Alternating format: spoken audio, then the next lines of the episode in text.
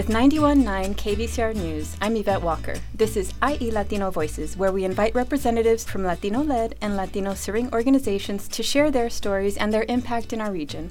Today, we've invited Dr. Edwin Gomez, Riverside County Superintendent of Schools. Thank you so much for being with us today, Dr. Gomez. Thank you, Yvette. It's truly an honor to be here and uh, looking forward to the conversation. Dr. Gomez, please talk about what it means to be a superintendent of schools.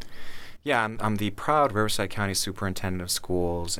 We work with our 23 school districts. We have 430,000 students, and our county is as large as the state of New Jersey. So we're very large, we're very diverse.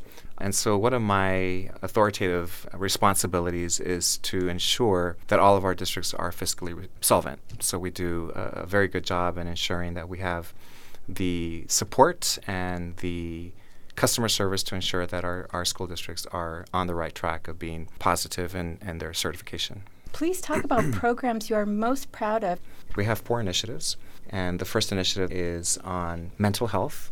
As we know, mental health has been a very, very serious topic since the inception of COVID. But I, I think, uh, you know, we've done a, a very, very good job of implementing an initiative that is student-centered, um, it's empathy-based, compassionate, and we've opened up uh, 11 care spaces across the county which offer free mental health services to all of our students. I think in the last couple of years, we serviced over 4,000 students and families completely free. And I think it's been very, very powerful. Uh, the second initiative that we're very, very proud of is our Equity and Inclusive Practices Initiative.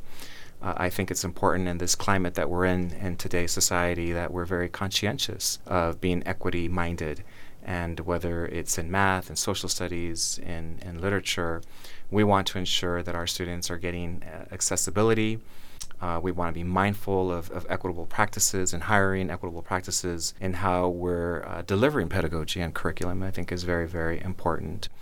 And then the next initiative is financial literacy. And I think financial literacy, especially for our Latino community, is something that is really, really critical for our high school students, for our middle school students as well giving them that orientation on, on what it means to have a savings account, to have a checking account, to invest their funds and, and, and money, and, and to ensure that they can be the next generation of entrepreneurs, of multimillionaires. Uh, in, in, a couple of months, uh, we are going to launch a financial literacy app, and it would provide free financial literacy to all students in Riverside County. So we're very excited about that.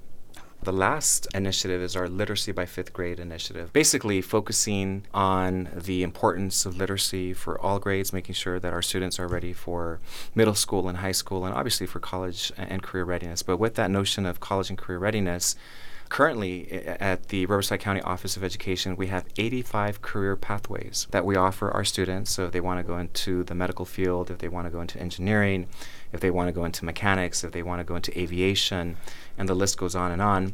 Uh, we want to provide viable uh, resources, viable programs where students can have the skills and the equipping so that they can be marketable, so that they can enter into these professions and be truly uh, in a space where they're ready to begin a career that pays well, that they can provide for their families, and also be an asset to the community. And so we're very proud of that work, and we think that continuing uh, on this notion of career technical education and career pathways is the way to go because obviously not every student is, is wanting to go to a four year institution, which is okay, but we also want them to have the tools, the skills, and the mentality to be successful in life.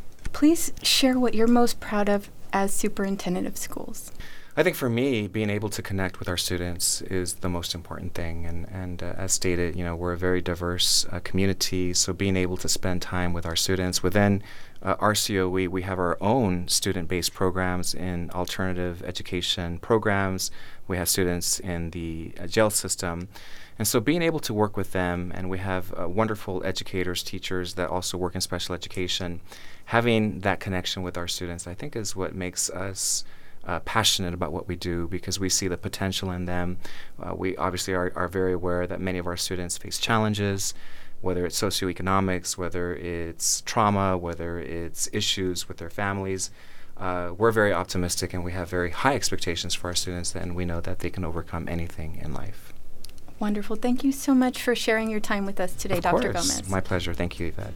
Join us again next week for IE Latino Voices. You can find this story and others on our website at kvcrnews.org forward slash IE Latino Voices. IE Latino Voices is produced by KVCR Public Media and is funded by generous support from the Cielo Fund at IECF. Uplifting and investing in the IE's Latino community. For KVCR News, I'm Yvette Walker.